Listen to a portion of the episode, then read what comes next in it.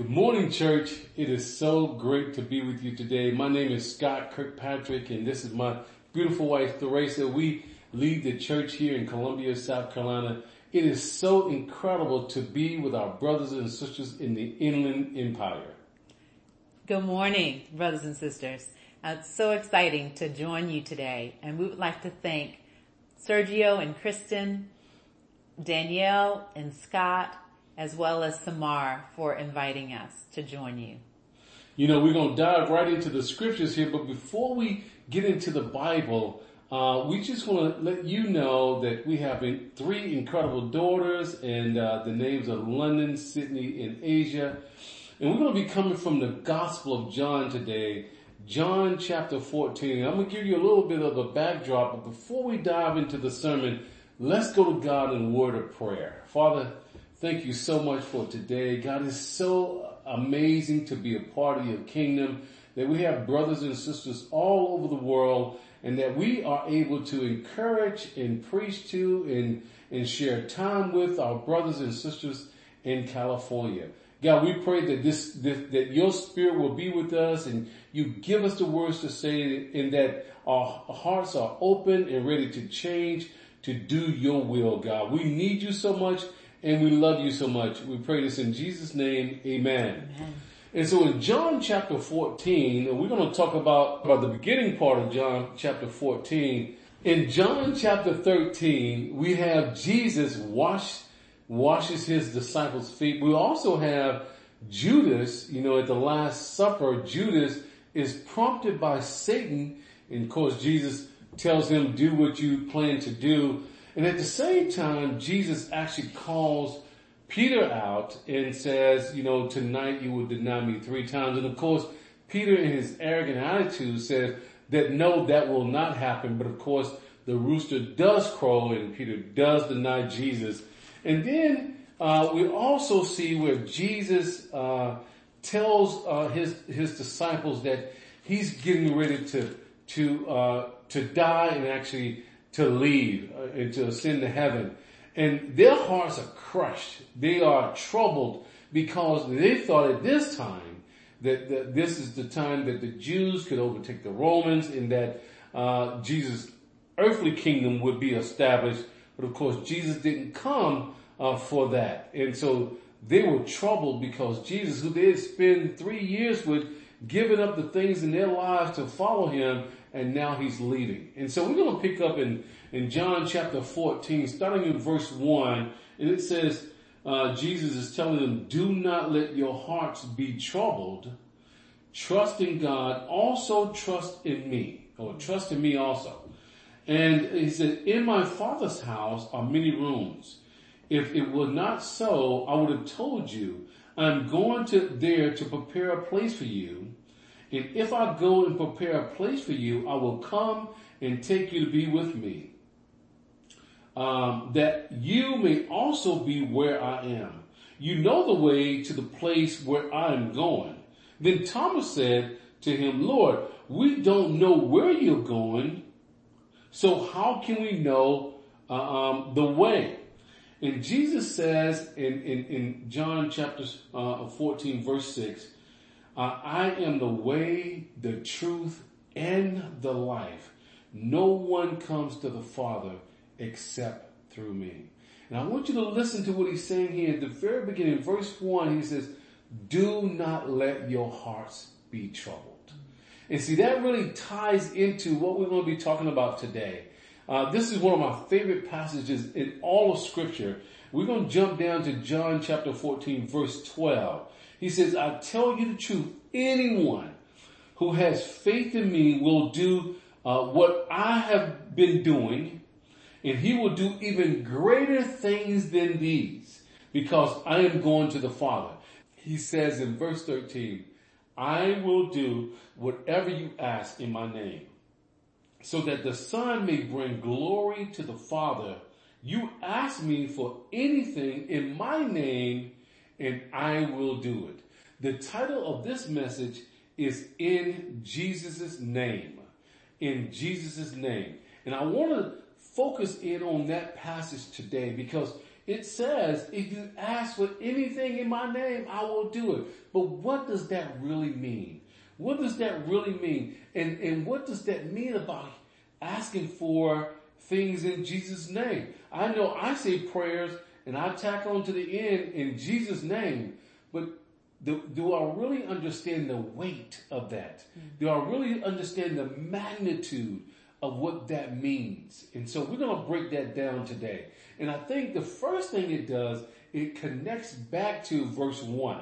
It, it connects back to where, where the scripture says, um, do not let your hearts be troubled. Trust. Trust. It connects back to trust. Trust in God, but also trust in Jesus. And when you have trust in God and you have trust in Jesus, then, then what you pray and what you do, everything is done in honor of His name, in honor of, you know, in praise of His name, in bringing glory to His name, in lifting His name up, right? So when you truly trust in God, when you truly trust in Jesus, it is all about Jesus. It is all about God. See, the, the, then you have the kingdom purpose. You have the kingdom focus. You have the broader perspective. You have the requirements of really truly following Him. And so we're going to dive into now what does it mean to truly believe and, and follow the will of God so that when we pray in Jesus' name, but when we ask for things in Jesus' name, we know it'll be about the will of God and not our will. And so the first scripture that we're going to dive into today is 1 Corinthians chapter 3. 1 Corinthians chapter 3. Let's read that. Verse 5 says, What after all is Apollos? And what is Paul? Only servants through whom we have come to believe, as the Lord has assigned to each his task. I planted the seed, Apollos watered it, but God made it grow. So neither he who plants nor he who waters is anything, but only God who makes things grow. The man who plants and the man who waters, they have one purpose, and each will be rewarded according to his own labor. For we are God's fellow workers. You are God's field, God's building. But I want us to focus on this person, this, this particular passage here where it says that, uh, but only God can make things grow. There's only certain things that God can do. We can't do it. And so when you realize that, then you realize when the most important thing is to make sure that God is the one that's honored, to make sure Jesus is the one that's honored, to make sure he's lifted up. It says, but only God who makes things grow. Now we have our part, but God is the one that makes things grow. Okay, thank you, honey. So Acts 16, if we could turn there, please, verse 14. One of those listening was a woman named Lydia, a dealer in purple cloth from the city of Thyatira, who was a worshiper of God. The Lord opened her heart to respond to Paul's message. When she had, when she and the members of her household were baptized, she invited us to her home. If you consider me a believer in the Lord, she said, come and stay at my house. And she persuaded us. And so here, it's so exciting to see, first of all, Paul um, and his companions were on mission. They were about God's purpose. Here they were, they were going to a place where people normally pray. So they were actually seeking out people who were being about their purpose, who were um, praying this day. And so they came across Lydia. And here it is, Lydia, um, a woman who um, obviously wants to have a relationship with God because she's out there um, amongst this group praying. And, um, and so she, uh, being a worshiper of God, um, asked them, she challenged them basically, look, if you consider me to be a believer, why don't you come? Come with me um, come to my house and um, but it was God who opened her heart. It's just Paul and these men were in the at the right place at the right time, but it was God who who did the bidding. Just like we um, we read here in Corinthians, um, we water, we plant, but only God makes it grow. You know, we open our mouths to reach out to people, but it's God who opens their hearts to hear the message from us. Thank you. Thank you, baby. I appreciate that. And First Timothy chapter three, uh, chapter two, verse three says, "This is good, and it pleases God our Savior, who wants all men to be saved and to come to the knowledge of the truth, to come to a knowledge of the truth. It says God wants all men to be saved. So his will, his will, a part of his will is to, is for all people to be saved. Amen. And so if God's will is, and so you can always believe that God wants people to be saved. If you're questioning, does God really want that people, that person to be saved? You can best believe he does. Amen. Now, he will not break uh, free will, right? He will not intrude on free will. But he, his desire, his passion is for he wants all people to be saved. Amen. In Ephesians, Ephesians 6 verse 18, and pray in the spirit on all occasions with all kinds of prayers and requests. With this in mind, be alert and always keep on praying for all the saints. Pray also for me that whenever I open my mouth, words may be given me so that I will fearlessly make known the mystery of the gospel, for which I am an ambassador in chains. Pray that I may declare it fearlessly as I should. And so here, you know, prayer. Prayer is such an opportunity for us to open the portals of heaven. Um, when we're praying to God, we, we have his attention.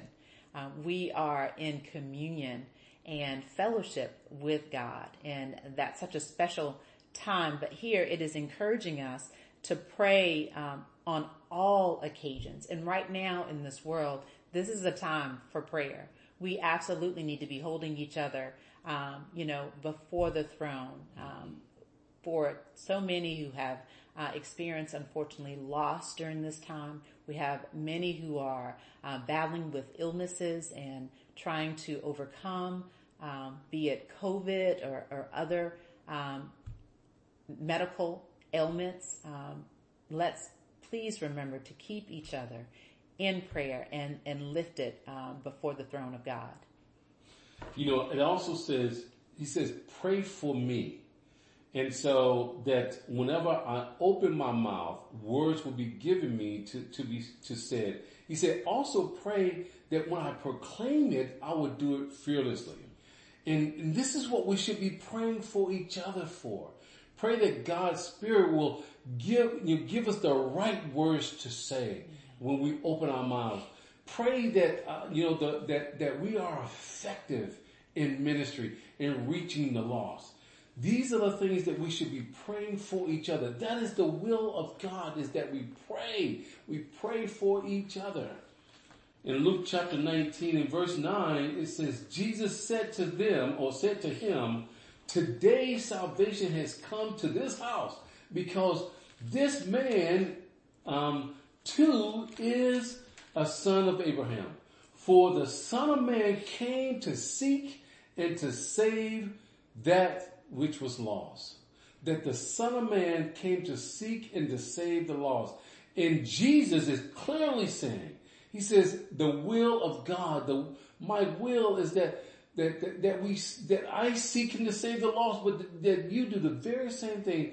And so if we want to fulfill the will of God, if we want to pray in Jesus name, we understand that a part of the God's will is for the, for the lost to be saved for the lost to be saved. And so Jesus says, for the son of man came in to seek and save the lost. And that word save means healing as well. So not only do we help save people's souls, but we also bring healing to them uh, because of the will of God. Amen.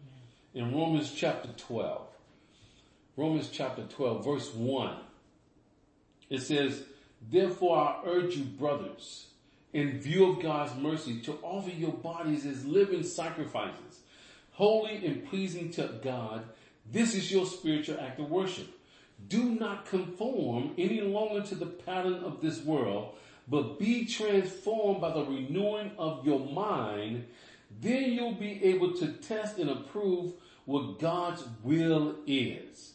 His good, pleasing, and perfect will.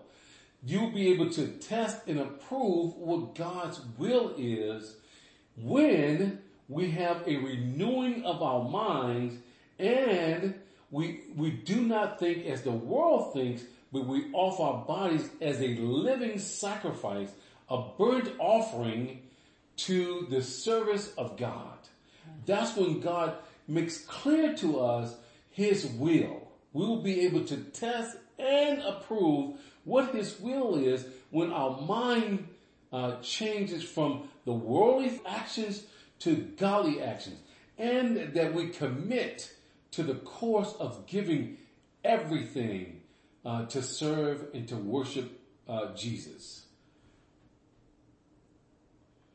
In 1 Thessalonians chapter 4, it says, it is God's will that you should be sanctified.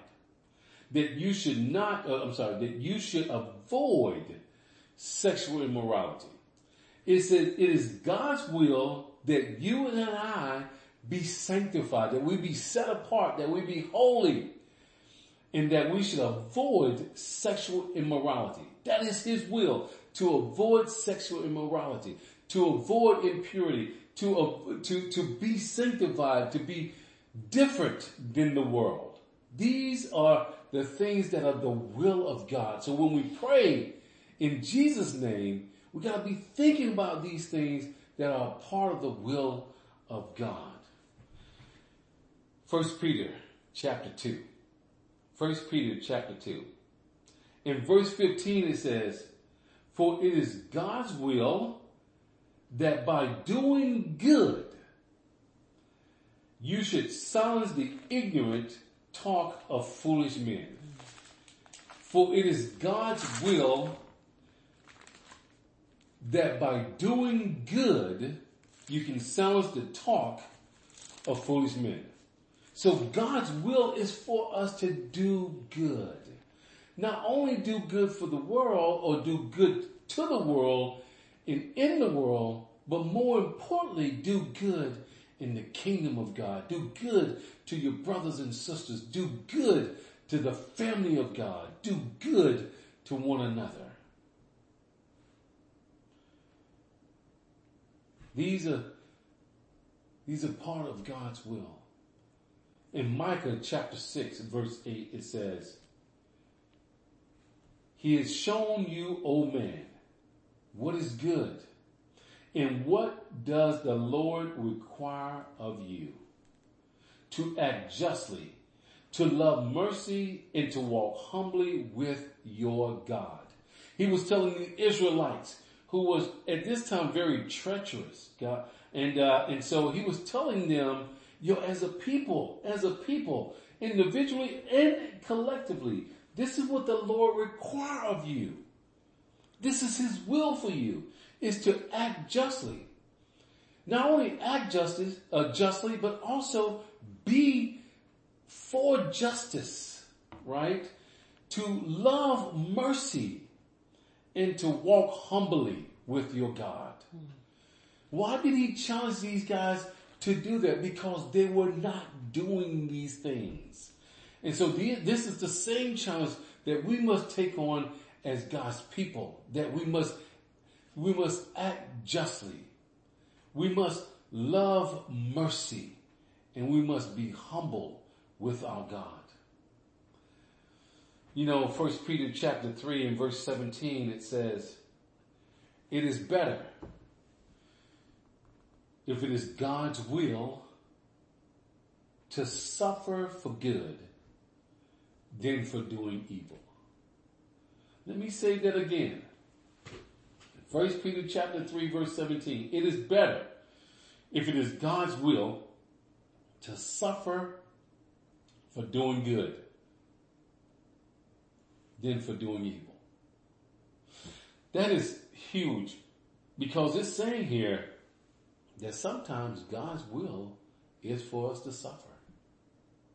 Sometimes God's will is for us to suffer. And this is where the trust comes in.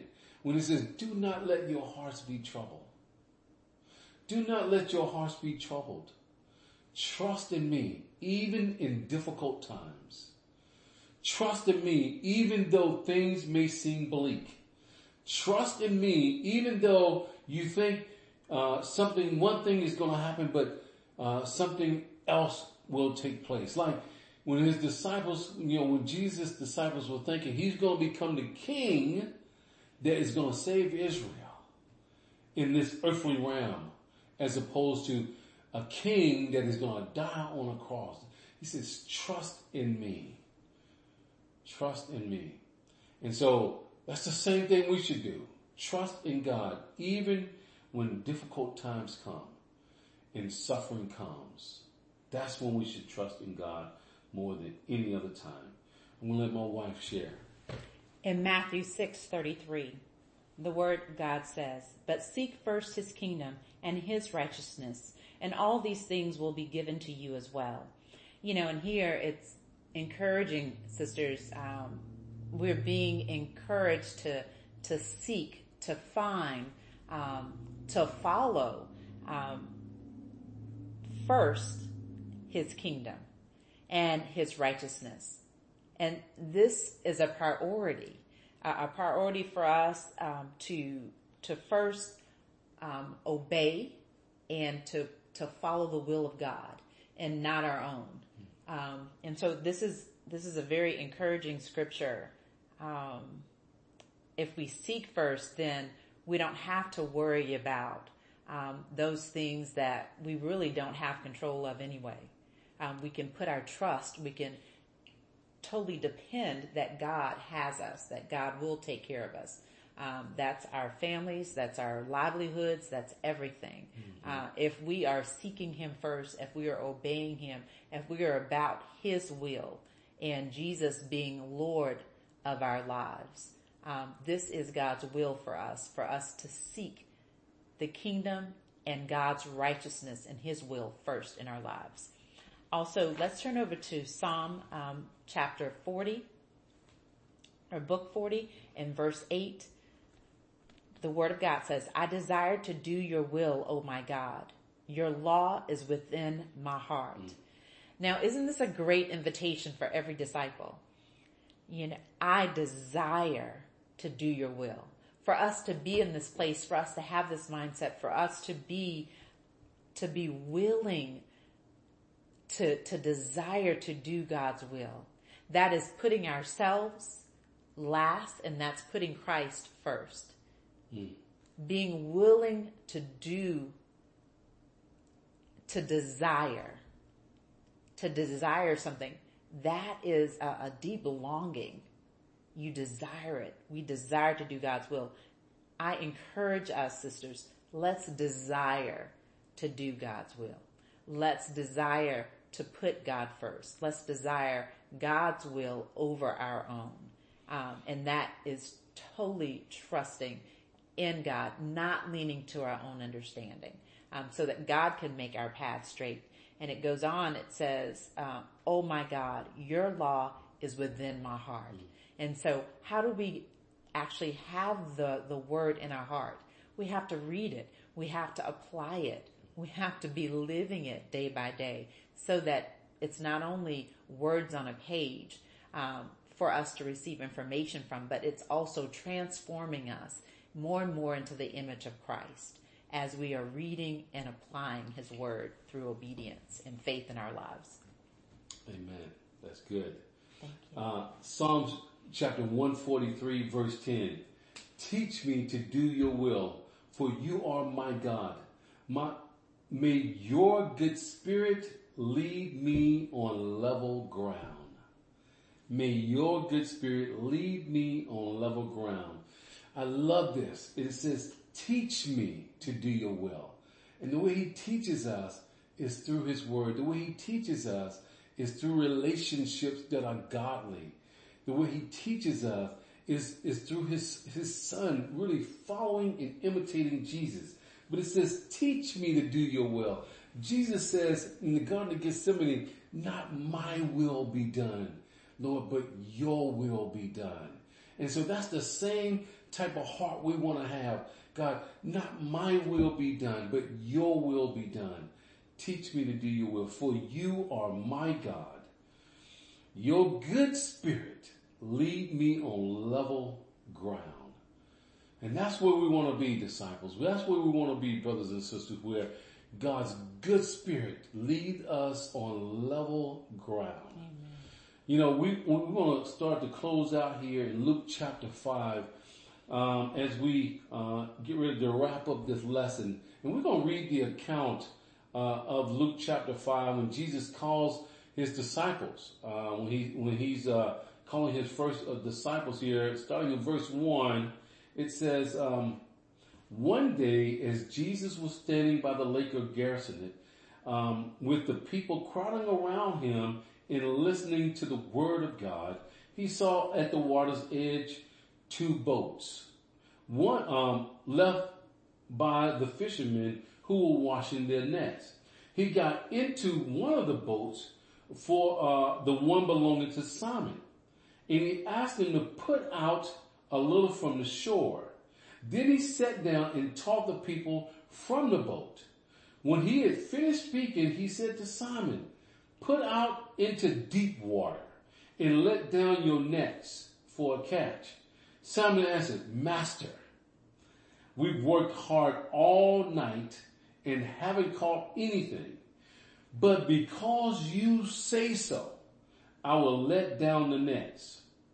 When they had, when they had done so, they caught such a great, I'm sorry, such a large number of fish that the nets began to break.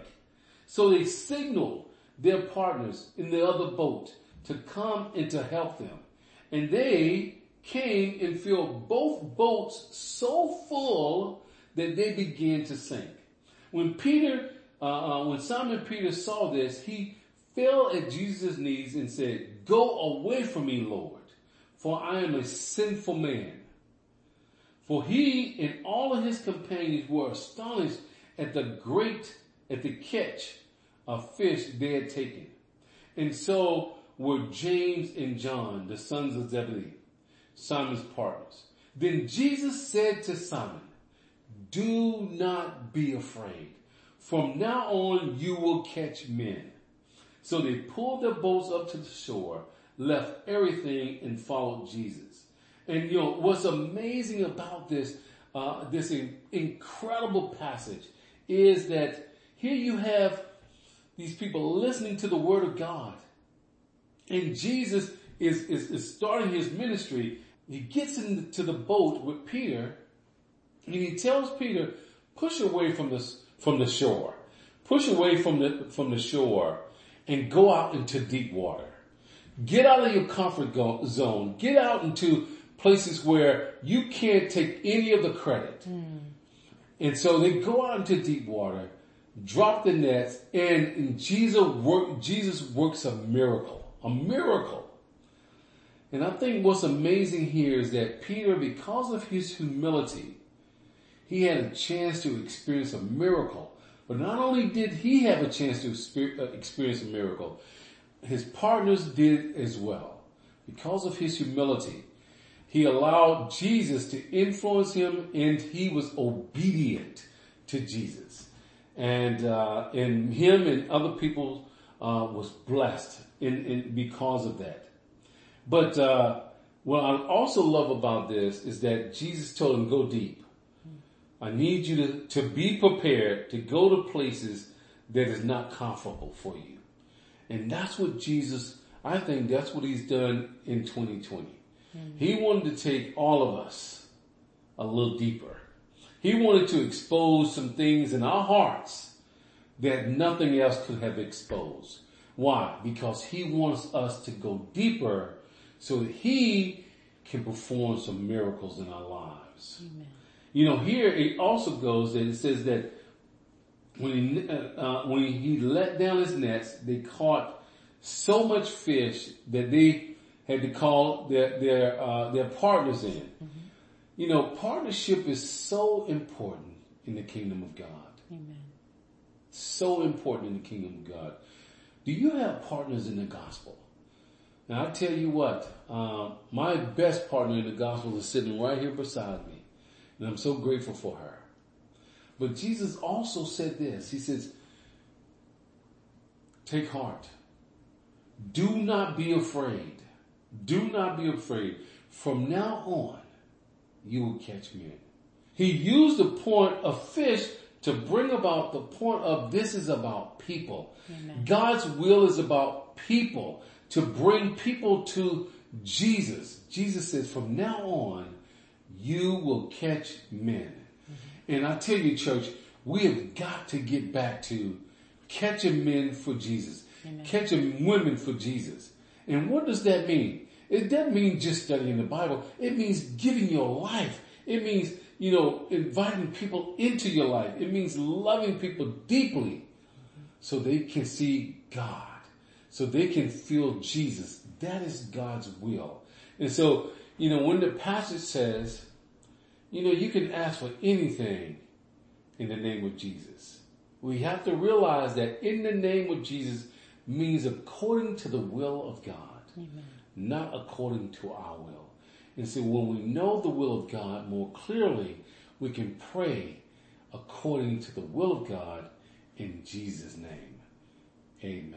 Amen. Thank you so much for this time to be to share with our brothers and sisters. We love you and we thank you. From the Kirkpatricks, from the Columbia Church, to God be the glory.